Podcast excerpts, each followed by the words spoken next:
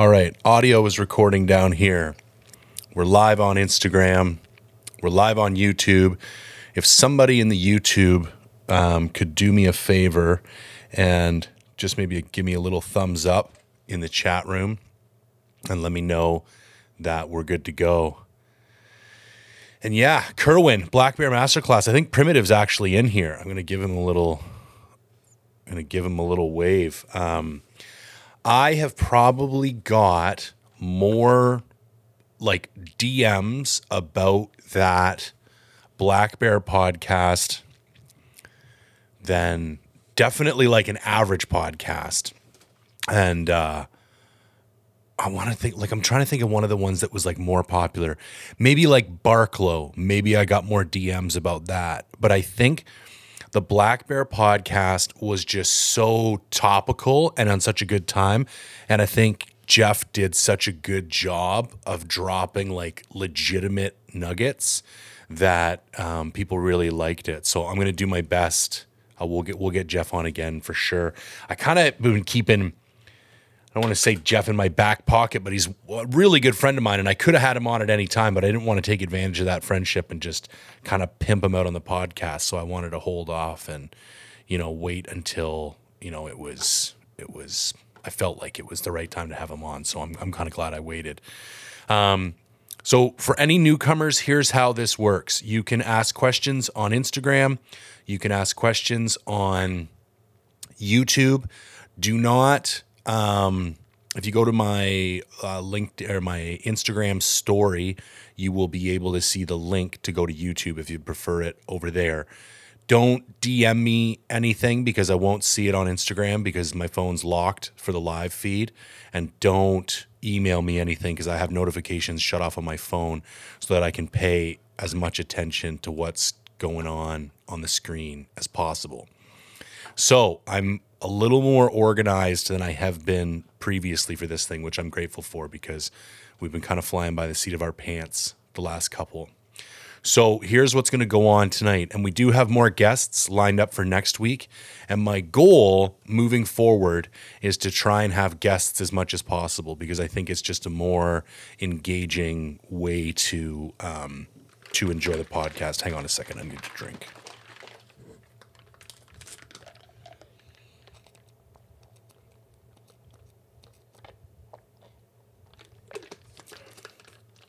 Big shout out. I got a couple merch orders lately. I want to give a big shout out to everybody who's bought some merch. If anybody else is looking for something, mindfulhunter.com slash shop. Greatly appreciate the support. Okay, so we're going to hit up kind of three or four main talking points to open up the podcast, things I've made notes about this week that I want to talk about. And then we're going to get into the Q and A. And shit, there was three more questions that came in this week. I'm going to write them down right now or I'm going to forget.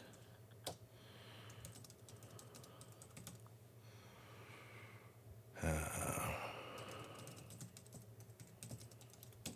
that's all right. Hey, thanks, buddy. I'm glad you like your hat. Um, I like my um, protein shaker that you got me. My buddy Darren got me one of those... Fuck Trudeau protein shakers, which is like my my prized possession right now. Um, I wonder... Hang on one second. I'm going to see if I can go into my... No. I can't. That's so random. Like, you figure you'd be able to check... your your notifications on on this, but you can't um, when you're when you're in it. Yeah, Jay on YouTube, Bird Grabber. I'm super glad you got your merch. My my bad, man, for taking so long to get that to you. That was that's that's my fault. That shouldn't have happened. Bit of a lazy bitch. Um, okay, first up, I got a little bit of a, of a rant about Zeiss. So hang on. So this, for everybody watching, there it is on Instagram, there it is on YouTube.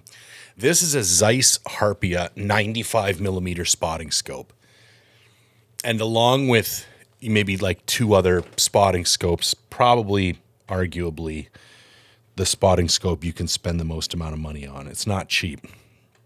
So I bought this spotting scope. I had this spotting scope for about a year. And then even during that year, it was kind of doing some weird stuff. Like I was having problems um, pulling focus correctly and a couple of other issues. Um, so I decided after the end of this season to send it back for warranty repair. Fully covered, didn't have to spend a dime. So I sent it in, I think, early September. The spotting scope was gone for five months. So they don't tell you this, but nothing actually gets fixed in North America for Zeiss. Because of the, I guess, the the, the fine detail of fixing Zeiss uh, materials, everything goes to Germany. So they say there's a Canadian distributor, Gentech, that handles Zeiss repairs. It's kind of bullshit. All they really are is a shipping way station. So you get your R M A, you pack up your spotting scope or whatever other piece of glass you've got, and you ship it to Ontario, and then they stick handle it from there. And basically from there, it gets shipped down from this to the States, and from the States, it gets shipped over to Germany. It gets fixed in Germany and then completes the round trip on the way back. Now, that whole thing took five months, and I'm sure somebody's going to tell me it has some bullshit to do with the flu that shall remain not named on this podcast. Um, that alone was super frustrating. I tend to, you know, be pretty rough on Vortex on this podcast, and I'll say this. I've had three repairs from Vortex, all three. From the moment they left my house to the moment they got back to my house was under a month. They knew where it was at all time. If I ever emailed checking in, they got back to me within a couple of hours at the most. They always had updates for me. Like I will, I will give, I will give Vortex some serious credit. Their warranty department is dialed. And when you shit, send shit to Vortex Canada, it stays in Canada, it gets fixed in Canada, and it comes home. Or they just do the cross-border shipping so fast that it does. It seems like it stays in Canada. I don't. I, I. I don't know. And to be honest with you, I don't really care which it is. But it's, it's outstanding. So this thing is gone for five months, and I'm going to see if the mic can pick this up. Hang on, I'm going to turn the mic up. So this thing's gone for five months. I take it out of the box, I pick it up, and this is what I hear.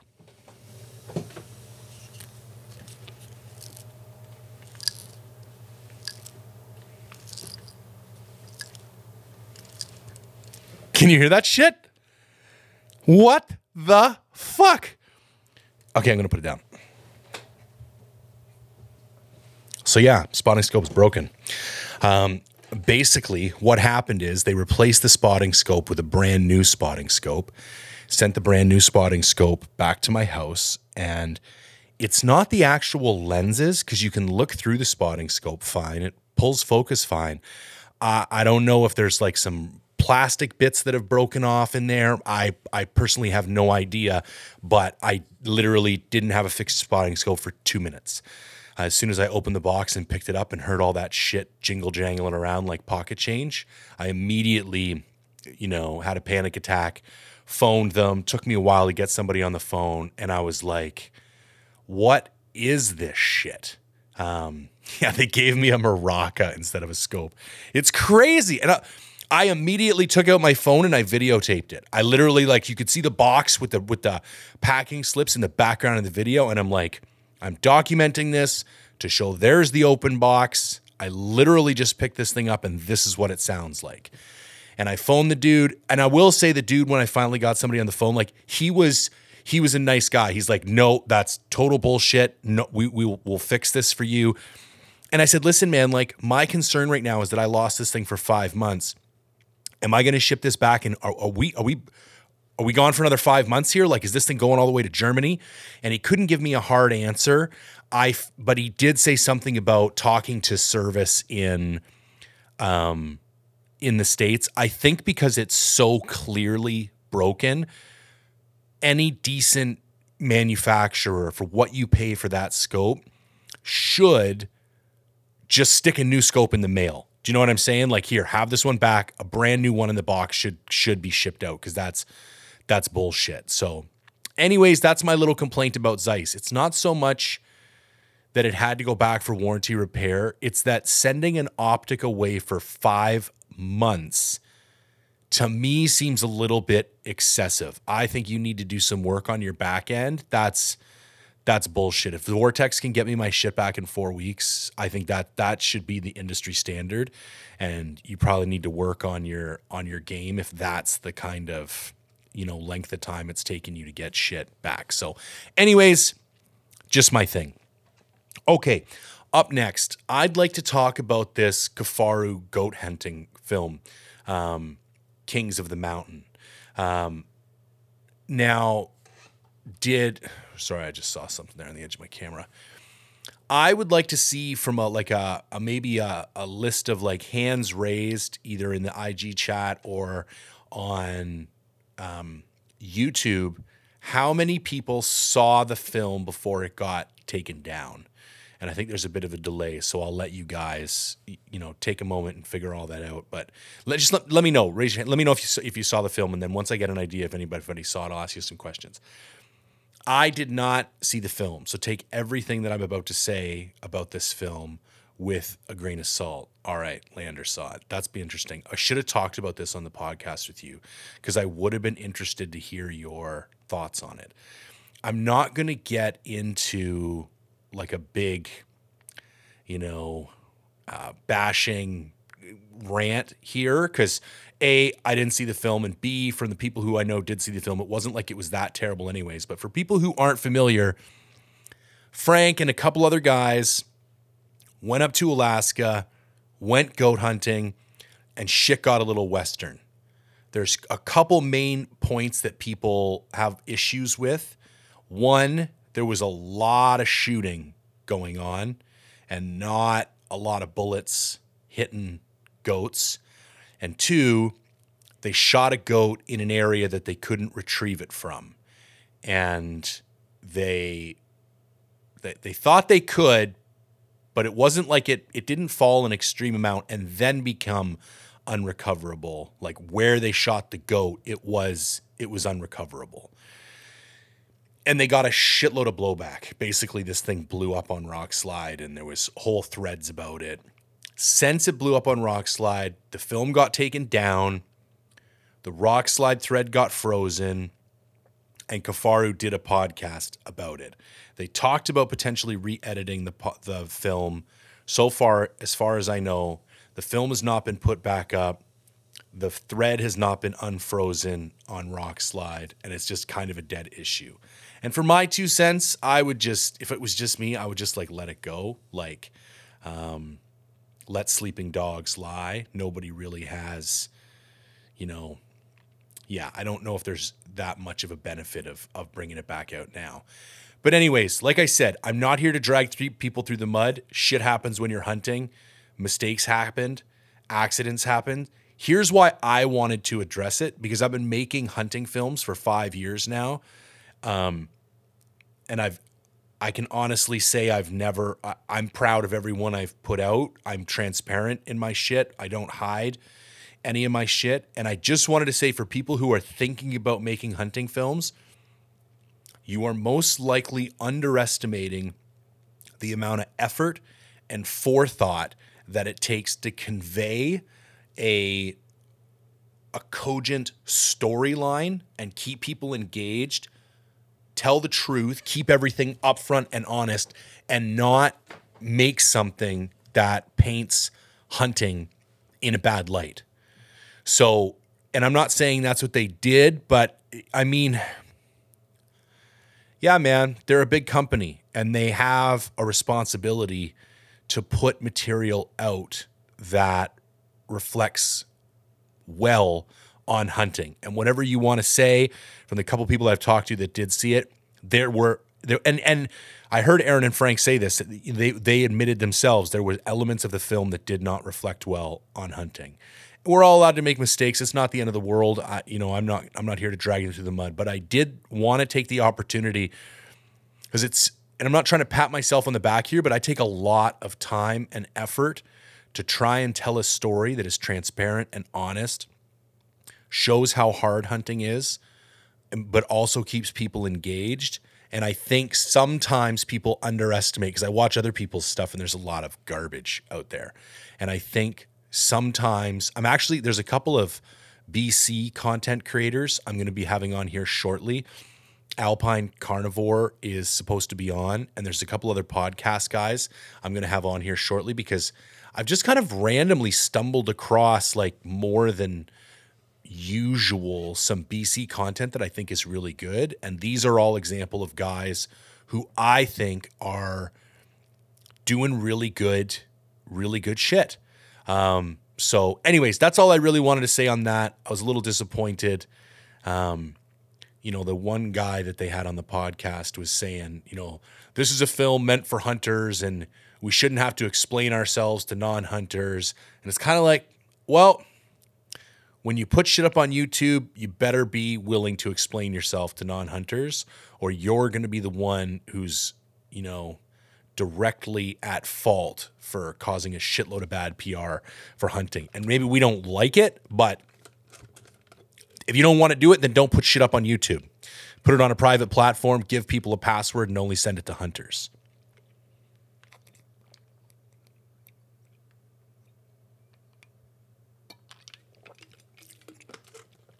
I'm thirsty as hell today. All right, quick bodybuilding update. Only because Lander felt like he had to bring it up on our podcast, and everybody's been busting my balls all week about shaving my body and getting tanned and standing up in front of a crowd in a banana hammock. Um, so we're currently eighteen weeks out. Um, shit's kind of starting to get Uh, full on. My diet got dropped again. I'm down another three pounds, so two fifty-eight, which sounds ludicrously heavy for most people, but it's fifteen, fifteen pounds under. Uh, now, now, now everybody's paying attention. That's hilarious. Um, anyways, yeah, I'll update you in a minute. Um, so, uh, down to two hundred fifty-eight pounds. Diet's starting to get serious. Uh, today's a rest day for me, so I only had carbs in three of my meals. I had one hundred grams of rice in two meals and forty-five grams of cream of rice in a third meal, and the rest of my meals were nothing but meat and veggies. So it's uh, it's starting to get, yeah. I do need to, we should we should start a hashtag, the Sitka Speedo, and ta- tag Barclow in it and see uh, see if we can get some corporate sponsorship dollars behind sending me to the Vancouver Open. Um. Anyways, um, it's going really well. I'm not... I'll post some physique update pictures at some point. I don't give a shit. I would, I'd post them right now or screen share them right now. It doesn't, doesn't bother me. Um, I just don't think they're particularly impressive or interesting at this point. So I'll wait a little bit until it's a little, a little bit more, you know, dramatic type of deal. But, um, things are going really well. Like I'm, I'm feeling okay. Like I'm, I, there was a lot of anxiety that I was, you know, just took the last three years and I had not created anything that I was, you know, going to be proud of, of displaying. But I do feel, um, I feel like I'm on the right track. So that's kind of, that's encouraging. And the pictures are looking good. Coach is happy. I'm happy. Training is going good. Diet is starting to get tough.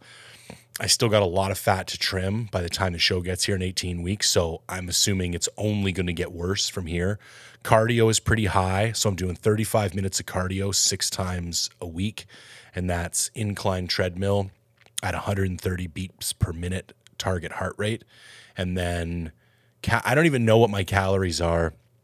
Protein is around, um, I don't know, three hundred grams a day on training days and maybe two hundred grams a day on non-training days.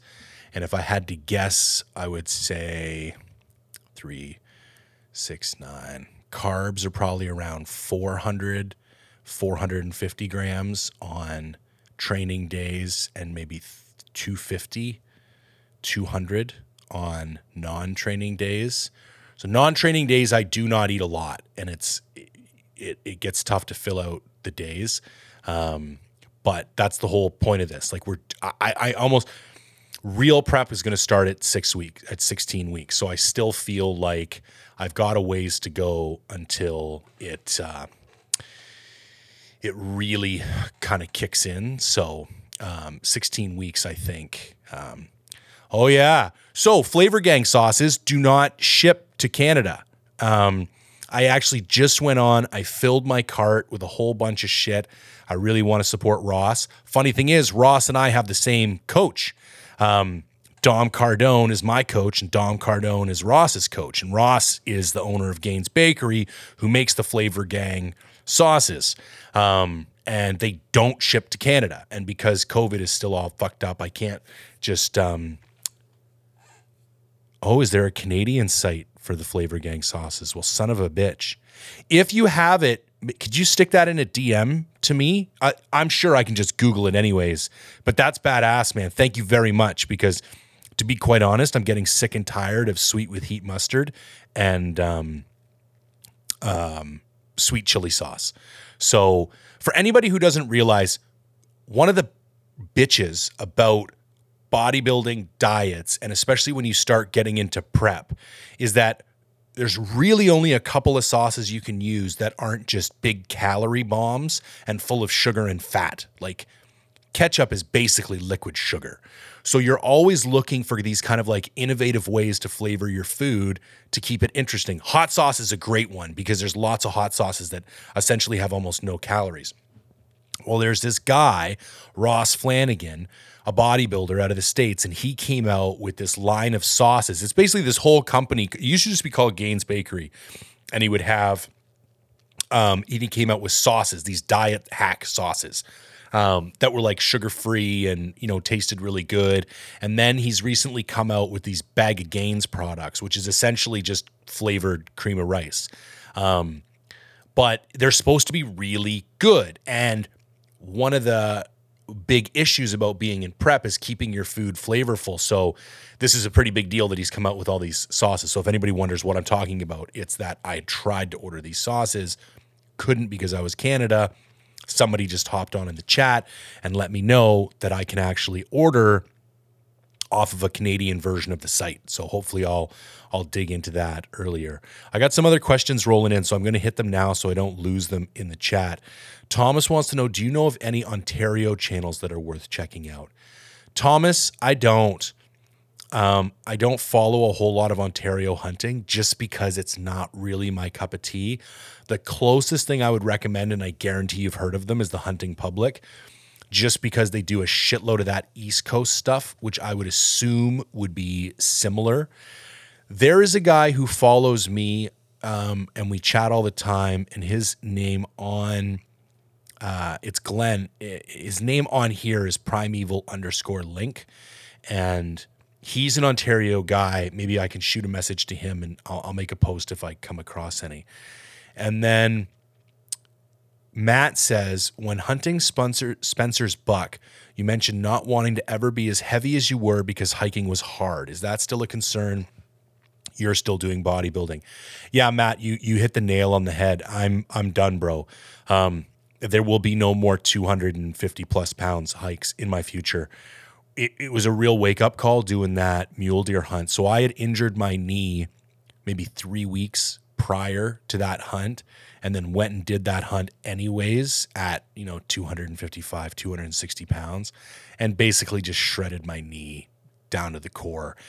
And only the last three to four weeks have I been training legs at one hundred percent. And that hunt was in the last week of October. So November, December, January, February. So I was like semi out of commission for almost four months because of the damage that I did to my knee.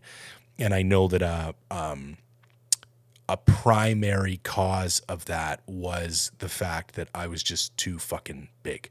And, you know, slap an eighty pound backpack on a two hundred fifty pound guy, and you got a three hundred thirty pound gorilla humping through the woods. And when I step out of my, Jeff wants to know, when I step out of the shower at two hundred sixty pounds, what does your wife call you?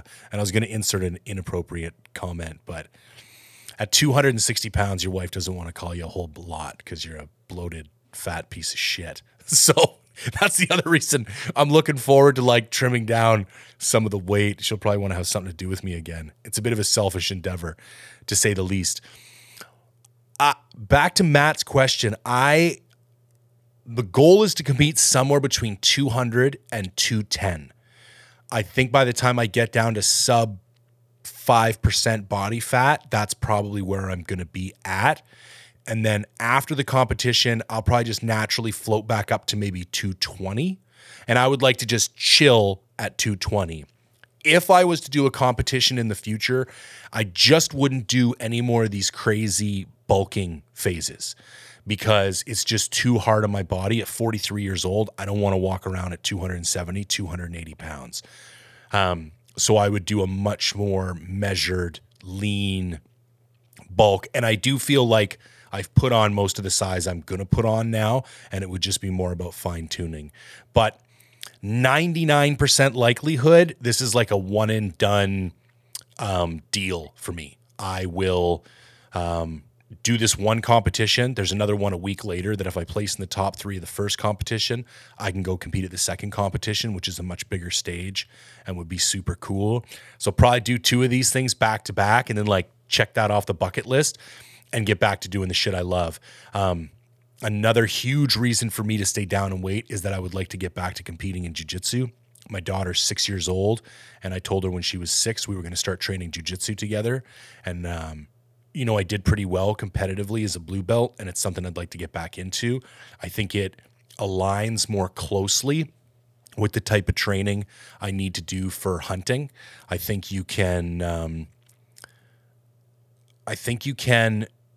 train for jiu-jitsu regularly, and it complements the training you do for backpack hunting. I think if you seriously want to body build, they're counterproductive pursuits. I think you can stay in shape. You can look decent naked. You can go in and do a bro split. That doesn't, you know, counter counteract the the training that you're going to be doing for for backcountry hunting. But if you want to be like a full-blown gorilla, it's just, they're just too different. And I've learned that over the last three years.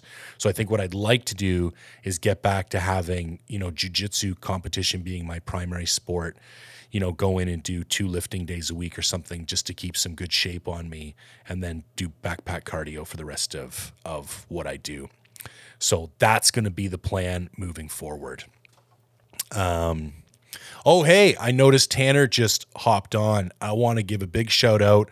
Frontiersman Gear um, just came back from a weekend at the Wildlife uh, Sheep Federation of Alberta fundraiser banquet, and he donated um, one of his custom knives. And I think, as far as I know, it went for two thousand dollars. So that is pretty insane uh, donation for a small local British Columbia company to be making to conservation. Another shout out, I know he picked the, um, well, clients picked, because we had a big Instagram poll that uh, for the next three months, five percent of all gross sales are going to be dedicated to the Rocky Mountain Goat Alliance. So if you are looking for any type of hunting blade, you cannot pick a better company to support than Tanner and Frontiersman Gear. So head on over there. And I know sometime in the near future, I don't have a date yet, but I do hear rumors that he's going to be doing a release of his Mountain Hunter series, which I think is the um, um, the Lynx and the Pumas and the Uncia. I don't know which of the three are going to be released, but I'm I'm waiting just as eagerly as um, uh, uh, everyone else, because I I personally want a Pumas, but I think, based on his posts, there should be some coming out here in the next couple months. So if anybody's looking for like a good fixed blade processing knife, um, based on what I understand about the, the blades, the two that really uh, I'm attracted to are the Lynx and the Pumas. And I think I'll probably be doing um, the the Pumas. So keep an eye out for that. If you don't follow him on Instagram, because or or join the newsletter, that's how he lets everybody know about releases. So um, it's Frontiersman Gear, all one word. His name's Tanner Danish. Kick-ass dude, kick-ass knives. I've already got my my build in the works. Um, I think he's about twelve to fourteen months out for custom builds, but these mountain hunters should uh, come out. Pumas next. My man, put me on the list. I'm stoked. And uh, it looks like my buddy got outbid for Tanner's knife. Somebody had deep pockets to go two K for that knife. I know what those knives cost, and they definitely did a bid for conservation there, because that's that's definitely more than than Tanner would charge you to build that knife, but it was an absolute, you know, work of art. All right. Um, what do we got next here? I wanted to give a small refresh to my Small Wins campaign. Bruce sent me in his update, and it's locked in my phone right now, and I can't read it, so I'll, I'll update them next week. But I wanted to start a small kind of campaign going into this hunting season, and it's called Three Small Wins. And the idea is you pick three things that you have complete control over that you want to accomplish in your hunting season this year, and it can't have to do with killing an animal. Okay, so my three things are, and I kind of have four actually, because I was talking to somebody else and they brought up one that really got me excited. So um, first one, I'm taking my six-year-old daughter on her first overnight scouting trip. Number two, I'm going to do my longest solo hunt at fourteen days, unless I tag out early, but it's stone sheep, so I'm I'm ready to eat the possibility that no one's coming home early from that hunt. Number three, I'm going to use a pack raft for the first time on a hunt. And number four, I'm going to take some newcomers on a hunt who've never been before. There's one or two guys I'm thinking about taking on a black bear hunt, and then I'm bringing my brother and my father out to B C. My brother's already here, but we're going to be doing a hunt. So that's the idea. The idea is small things that you've got control over, so that regardless of how your hunting season goes and regardless of what you're able to actually put on the ground, at the end of the season, you can look back at your list of three small wins and be like, I had some swim or some fucking Lander, man. He makes these asshole comments, and then right in the middle of my like eloquent rants, I, I I lose my train of thought, and the son of a bitch is like, takes swimming lessons prior to the boat trip. Um, the goal is to be able to look back, regardless of what of what happens. Um, you can say I accomplished some shit that I've never accomplished before, and I've progressed as a hunter, whatever that whatever that means. And the idea is like, send me these. I'll post them, or or you can post them and tag me in them. And I'd like everybody to like put them out as much as possible, because listen, I'm all about trying to kill big shit. I love killing big shit, and I'm not apologetic about that. But I think there's a lot more to this thing that we do that deserves attention as well. And I think maybe if we glamorized some of the other shit, like some of the adventure and some of the hiking and some of the photography and some of the ways we go about doing this, maybe people wouldn't feel so pressured to post, you know, grip and grins on Instagram and make bad decisions like kill young sheep and do other stuff. So this is just my little way of trying to shift a little bit of the attention off of um, only, uh, you know, glorifying I said glamorizing. I meant glorifying. Only glorifying the kill, and let's glorify some of the other elements of of hunting, like spending time with family, spending time with friends, getting out into the backcountry. So there, that's my little that's my little rant on on that. If you send those to me, I'll keep track of them, and maybe we'll like do a little thing at the end of the year. I'm a buddy over on the island, so he's got three. Hunt a new species. I like that. That works. Go out of province, perfect, and don't die. I, that's fantastic. So don't die, knock the other two off, and you're golden. Um, okay, up next, I have had an unbelievable amount of questions about sleeping bags lately. I think maybe it's because I posted that review of the um, the kind of innovative Sitka bag that Barclow came out with a little while back. I don't know why. Um, But but people ask me for sleeping bag recommendations, and I always come back with a quilt recommendation. So I wanted to take a moment and talk about the difference between quilts and sleeping bags and when I use each. And I might do a whole separate video on this, so I'm just going to keep this high level for now.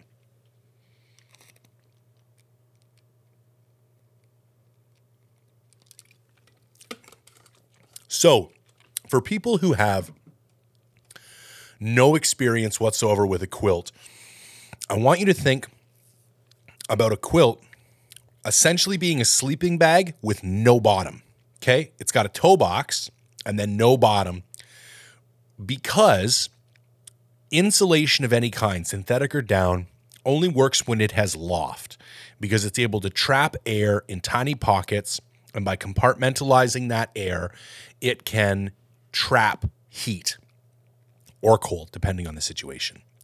But when you lay on a sleeping bag, you are compressing all of that loft out of the material, and you essentially have useless fabric underneath you.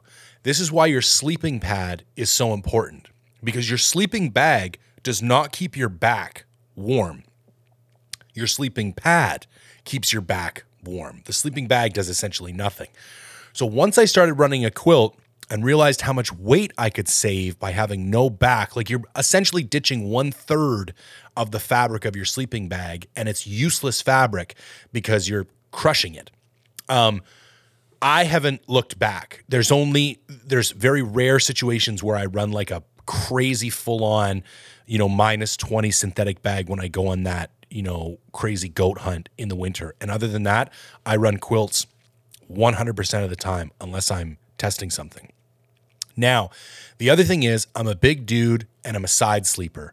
So the benefit of a quilt is that when you attach it properly to your sleeping pad, you can do anything you want in there, man. It doesn't have the same constrictive, claustrophobic kind of sensation that your sleeping pad does. You can roll around in it. You can, you can move, um, and it keeps all the heat trapped. And I hear people complain about quilts, and the only thing I can come up with, because most of them say, oh, they're just not warm. And it's like, that's not even remotely true, because they're the same. They provide the same warmth and insulation as the temperature ratings, because the temperature ratings are, the rating systems are the same as, as sleeping bags. So you can't just say a quilt isn't warm unless you've taken, you know, a shitty quilt or uh, uh, the, the, the, the wrong um, temperature rating quilt. What I think people are doing is attaching them to their sleeping pads incorrectly or not at all. So here's the thing. On all quilts that I'm familiar with, there will essentially be three attachment points where you can do stuff with the quilt. There's one elastic band at the bottom that goes all the way around the um, sleeping pad um, at the bottom, and then halfway up, there's another band that can go either around the sleeping pad or around your body. And then up at the top, behind your neck, there's normally a button that will do it in. So the whole idea is you slide the one band, you slide your sleeping pad through the one band, and then you get into your quilt. You clip the one little rubber band behind your back, and then you clip the little button behind your neck. At that point, as soon as you lay down and make contact with the sleeping pad, you are now one hundred percent covered, and you can do anything you want in there. You can roll around, and you will, the, the way it is, like it's tucked underneath your body. So as long as your body is in contact with the sleeping pad, you have a firm seal between yourself and the exterior air. Um, and I just don't think people are taking the time to actually attach all those systems appropriately. So I would just urge people, there's a whole world of quilts out there that, in my opinion, are a far superior um, sleeping system than the sleeping pads that are, or sleeping bags that are currently on the market. So I would just urge you to take advantage of those and experiment with it a little bit. And if you're in Vancouver and you want to see how one of them attaches to a sleeping pad, just give me a shout. You come over, I'll show you how it works. Um, and I'll also, I'll put it on my list to do a video of how this works, because I do think there's a lot of really cool options there that people just aren't taking advantage of. So there's my little quilts versus sleeping bags rant. I think it's worth some some time. Quick shout out to Thomas's Three Small Wins. He's going to do his first backpack hunt. He's going to explore more crown land and scout more hunting areas closest closer to home. Okay, so now we got a question coming up that's in my backyard. So Loops Outdoors have a seven-day trip to Haida Gwaii planned for August, getting water taxied in and doing some alpine hunting. Ever done something similar there? Any recommendations for Haida Gwaii August gear? Yeah, bro, I fucking lived on Haida Gwaii for two years. I have been on almost every square inch of that island. I've been on three unsuccessful elk hunts on Haida Gwaii, and I've probably killed twenty-five deer or something on Haida Gwaii. Uh, on Haida Gwaii, you're allowed to kill fifteen deer a year. For anybody listening and wondering how it was possible that I killed that many deer, um, there is a buck season that is nine months long. It's only closed for three months. And the doe season is six months long. They are Sitka blacktail deer. They are tiny and they are delicious. Um, now here's the deal. You can go to Haida Gwaii and hunt and you'll kill shit just driving around. Like, it's not going to be the most insane, intense hunt you've ever had in your life, but you could literally go pick a rec site, set up your, your truck camping thing, and you could just go drive logging roads and go walk deactivated roads all day. And by the end of a you know, a seven day hunt, you'd probably kill five or six deer and you'd go home with a full freezer. And, you know, they'd all be kind of like small, you know, nothing really to, to write home about deer, but it would be a fun, it'd be a fun trip and it would be cool. Now, I've never done any backpack hunting on Haida Gwaii. I do know some people who have. I There's got to be some big deer back in there somewhere because nobody's pressuring those deer. And my recommendation, if you want to send me a D M later on, I'm happy to circle some spots on Google Earth where I think there's probably some big deer hanging out. Um, they would all be like pretty shitty places to get to because you're basically going to be driving to the end of logging roads and then hiking up. I don't personally have any like honey holes over there, um, but it's mostly West Coast stuff is where I would spend my time and energy, and I'd probably go in on the, like the northern kind of half of the island, like head in from Masset. Um, what's the uh, I'd I'd head out the Deanan personally, um, and head all the way out to the West Coast, and then there's a whole fringe of a big country out there where there's just nothing. There's no login. There's no roads. There's no people. Um, the hunt you are doing is now the other reason I'm, it's a weird time to go. Well, August isn't bad. I don't know why in my head, I think I thought it was, I thought it was July. They'll be hard horned by August. So that's actually not a bad time. I'm curious when the, For some reason, I feel like the doe season might open up September first, but I could be wrong about that. Maybe it's July first the doe season opens up. Um, whatever you're doing, make sure you go in the doe season, because if you're not going to kill a big deer, at least you should be killing lots of deer so that you can bring, you know, enough home. Um, but yeah, hit me up on Instagram, D M me, or send me an email. Give me a little bit more information about where you're going. I ran... you know, forestry engineering operations over there for a fairly large contractor for two years.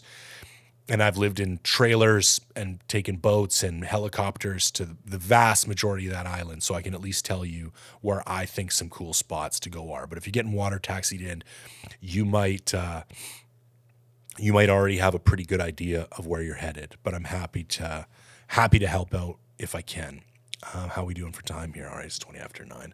Maybe we'll go. I'm trying to keep these things to an hour because, to be honest with you, I wake up at five a.m. for work, and going to bed at like eleven or twelve is too late for my old ass.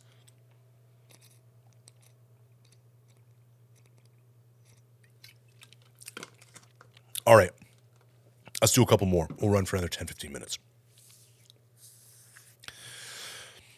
okay, a lot of these next questions were kind of back cataloged from a few, um, a few, uh, oh, wait, Adam, Adam had a quick question and I don't want to lose track of it. So what's your experience with injuries in B J J versus weightlifting? This is a really interesting question. Now they say B J J is the only martial art that you can spar at one hundred percent and go home injury-free. And I'm going to agree to that with a small caveat, being like ego plays a big role in that. You know, as an older guy in B J J, you want to think about tapping early and tapping often, because playing some gym hero bullshit and sitting in an armbar longer than you have to is just a recipe for disaster. And the other thing is, as a larger guy, I will sit in things and try and muscle them too long and get like, you know, weird sprains. I also play a lot of top half and end up in bottom um, half quite a lot. And you, you take a lot of chest pressure when you do that. And I did get, you know, some pretty recurring kind of lower back stuff. But here's the thing. If you're able to check your ego at the door, and if you're able to um, train with guys who aren't like idiots.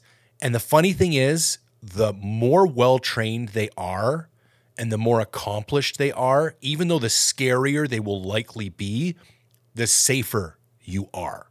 Like, I would rather roll with an absolute assassin of a purple belt than a white belt any day of the week. Because like white belts just do dumb shit. And you're just like, like I don't know. And that's when people get hurt, because they go to do something dumb. They apply way too much pressure.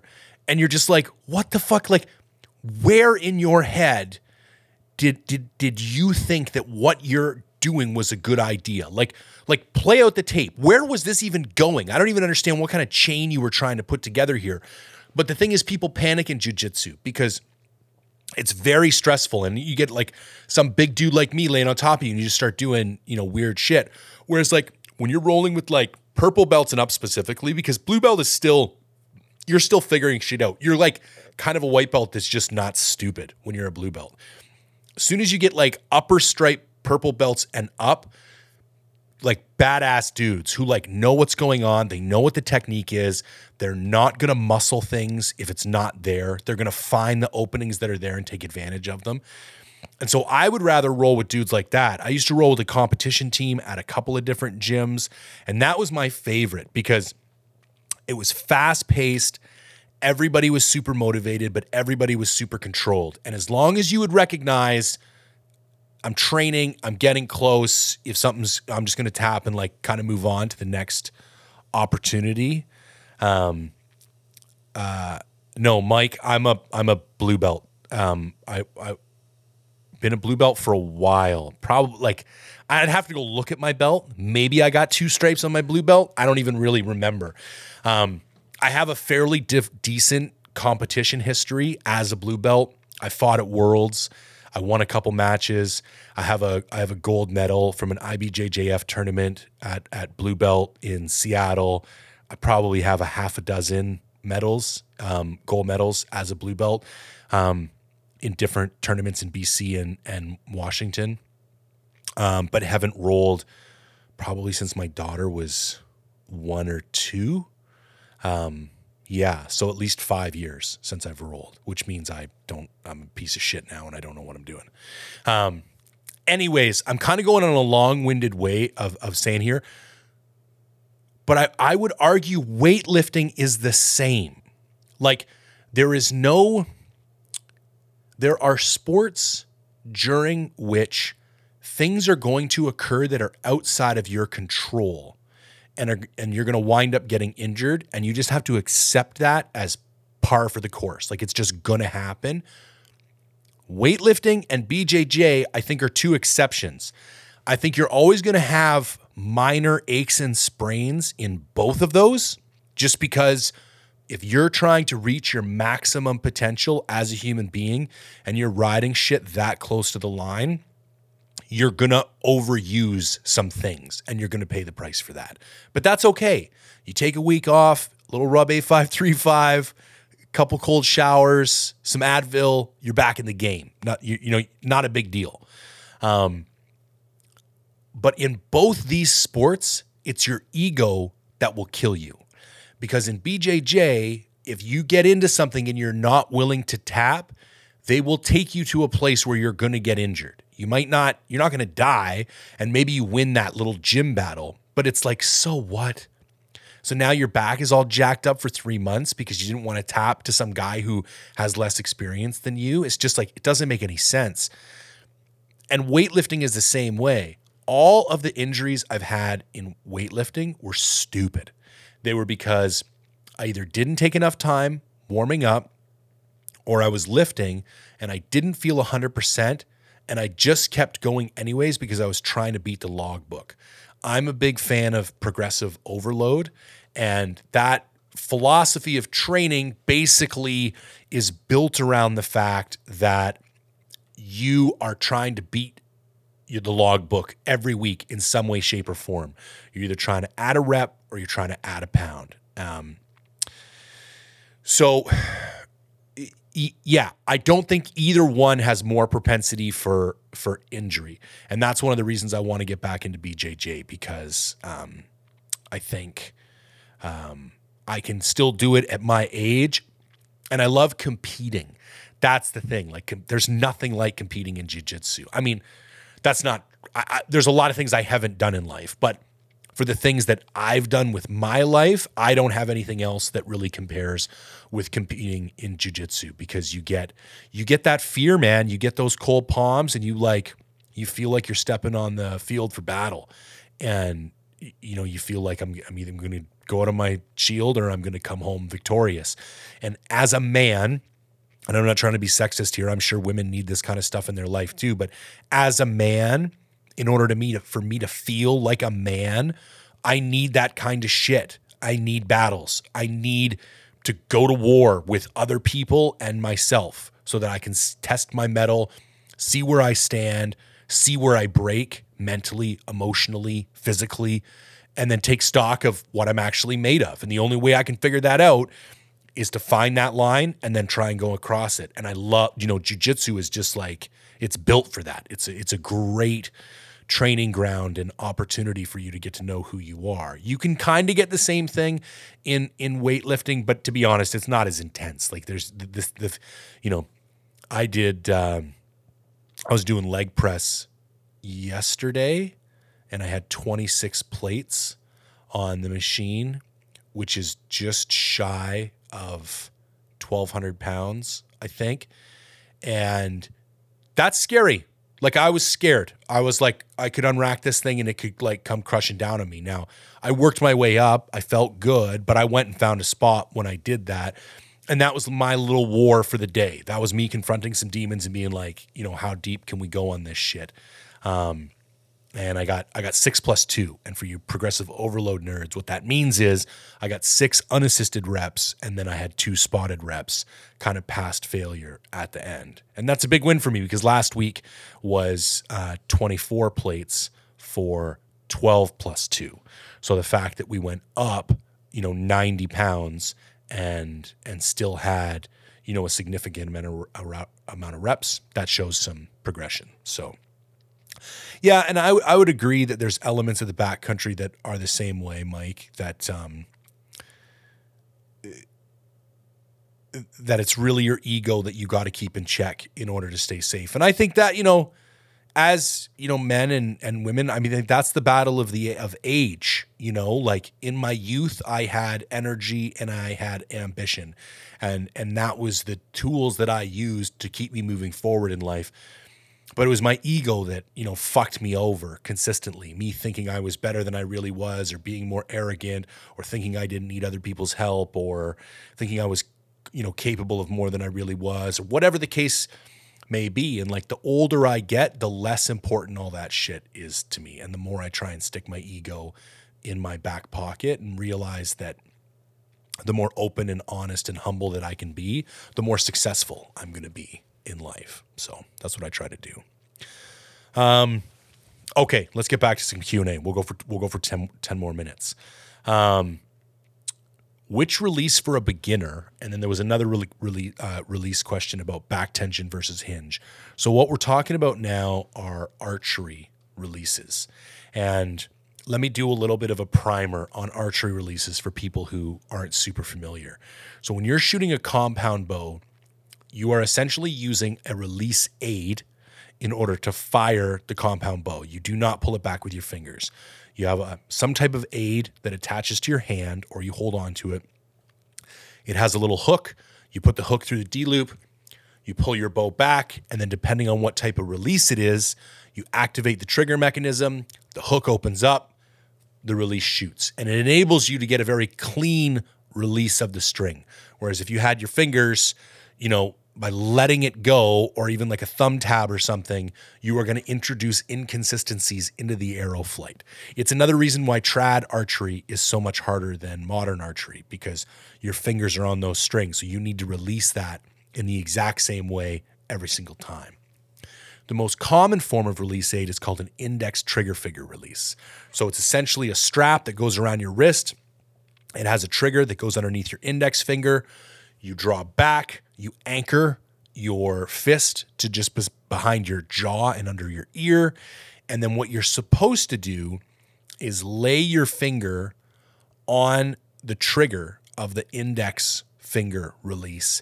And then with back tension, kind of draw your scapula together, and that will in turn pull your index finger across the trigger of the release, and it will release.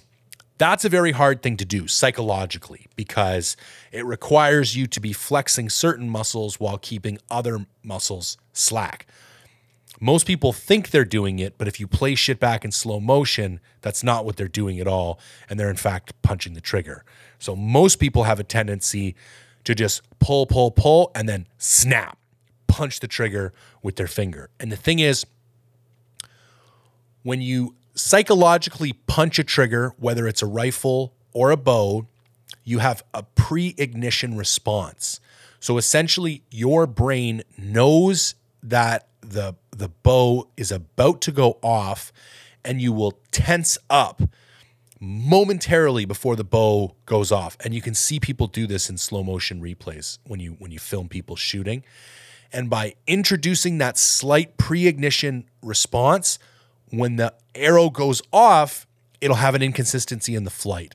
And it will probably, depending on what your particular, you know, reaction is, you'll be high right, low left, whatever. But you'll notice you're consistently kind of in the same wrong area of the target.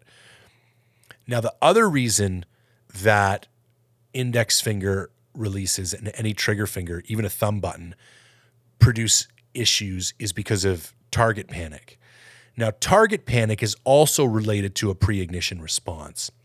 So because psychologically, every time your pin drifts in front of the bullseye of the target, you tend to pull the trigger.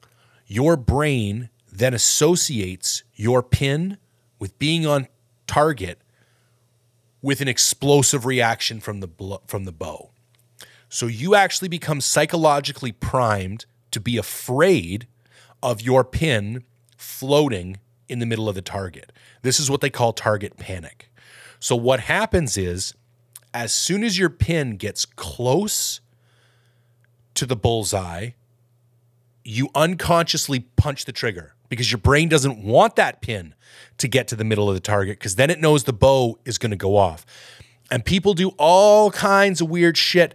You know, if you've had pa- target panic, you know exactly what I'm talking about. People will actually lift their bow up above the target and then slowly let their bow drop, and then they will punch the trigger as the pin passes the bullseye of the target. People do this with rifles all the time because they can't get the rifle to stay still. So they will float the scope across a target and try and time that scope being on target with punching the trigger of the rifle. All of this shit is terrible, and all of it is fixable. A good buddy of mine Joel Turner runs Shot I Q. I've been through his course. I've been to his house. He's somewhat of a controversial figure because he's very opinionated, but the dude is dialed and knows his shit. Goes into way more science on this than I'm going to bother on this part podcast. But all this target panic stuff is fixable. It all has to do with closed loop and open loop decision-making systems. And, and essentially why this is important with the release aid that you choose is that it directly impacts your ability to be vulnerable to target panic. So when I went down to see him, he's like, first thing you need to do is get off of an index finger release and move to a hinge. And so a hinge doesn't open with the punch of a trigger. What a hinge does is when you hook onto your D-loop and then you rotate the release through a kind of plane of rotation, when it gets to a certain point, these these two sears, like these two crescent moons, are sliding across each other and they just pop open. So the thing is, you kind of can, but you can't really punch a hinge release. The same is true of a back tension release. A back tension release would be like the gorilla back or the silverback, sorry, from Knock On, from Dudley. I might have my issues with Dudley, but um, he builds some pretty cool products.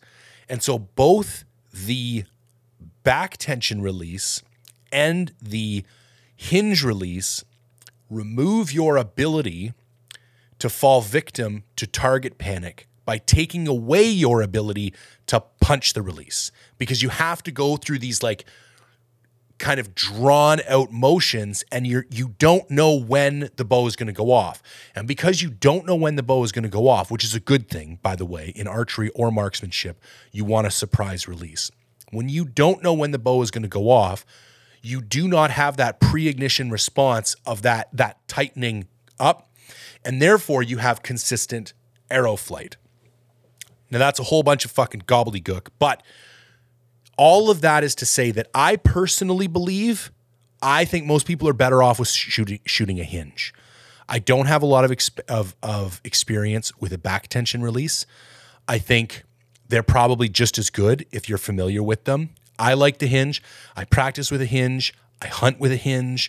I've had the same hinge. I, I I do it all. And in my opinion, it is the best combination of a release that you can have manual control over when you need to, but also responds best to this like slow back tension surprise release system that's going to equate to the least amount of target panic and the most amount of control over each of your shots.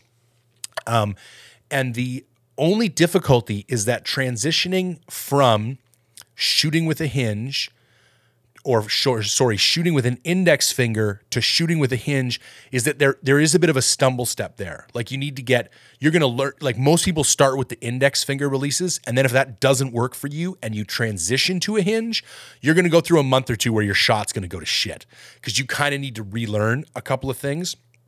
And so my recommendation would be like, just skip all that and go right to the hinge. And here is the second benefit of the hinge. When you, if you get comfortable with the hinge, but you don't want to hunt with it because it doesn't give you that ability to respond immediately, you can get a similarly shaped thumb button release that will give you that ability to punch the trigger when you need to. Most people will say, oh, but what if there's wind? And what if the animal's about to move and I need to punch the trigger? My argument has always been, if there is something that's going to happen that's going to necessitate you reacting in a millisecond, you shouldn't be taking the shot anyways, because the situation just got too chaotic. You need to back out, reassess, and then make another decision about whether you're going to proceed. But some people are just more comfortable with it, and that's fine. And here's the cool thing about target panic. It takes a while. So if you're practicing all the time with your hinge and then you just go, you know, you practice for a week before you leave in a hunt with your thumb button and you go hunting for a week with your thumb button, odds are psychologically you're going to be in control of that shot the whole time.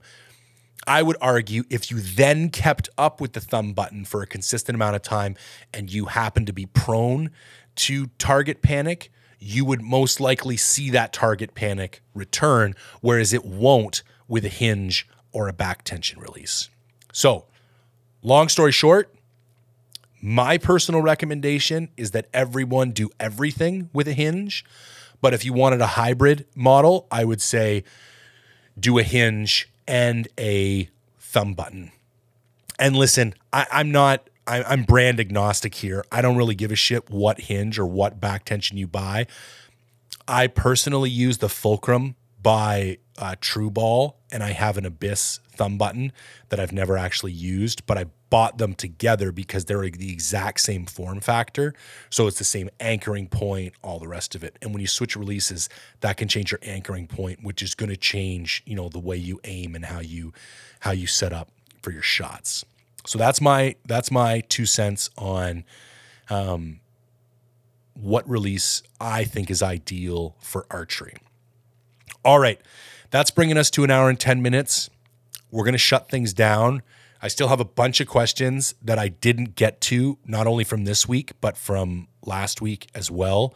So my apologies, but it's kind of not, I, th- this relieves my anxiety. I like going into next week with a half a dozen questions, because then if anybody doesn't put stuff in the Q and A, I still feel um, confident I'll be able to get on here and talk about kind of nonsense for an hour and at least fill the air. So that's it for tonight. Um, as always, I greatly appreciate you guys hanging out, shouting out some questions. Um, hope, you know, people found some kind of value in this. Uh, this will be posted tomorrow on the main podcast channel. Do me a favor, engage with the platform in any way you can. Like, comment, share, subscribe. Killing it on the reviews on po- um, Apple Podcasts and Spotify lately, so I greatly appreciate that. And then, yeah, I mentioned the merch earlier. If you want something, go get it. If if not, no big deal. Um, yeah, and as always, thanks for tuning in, and we'll see you guys next week.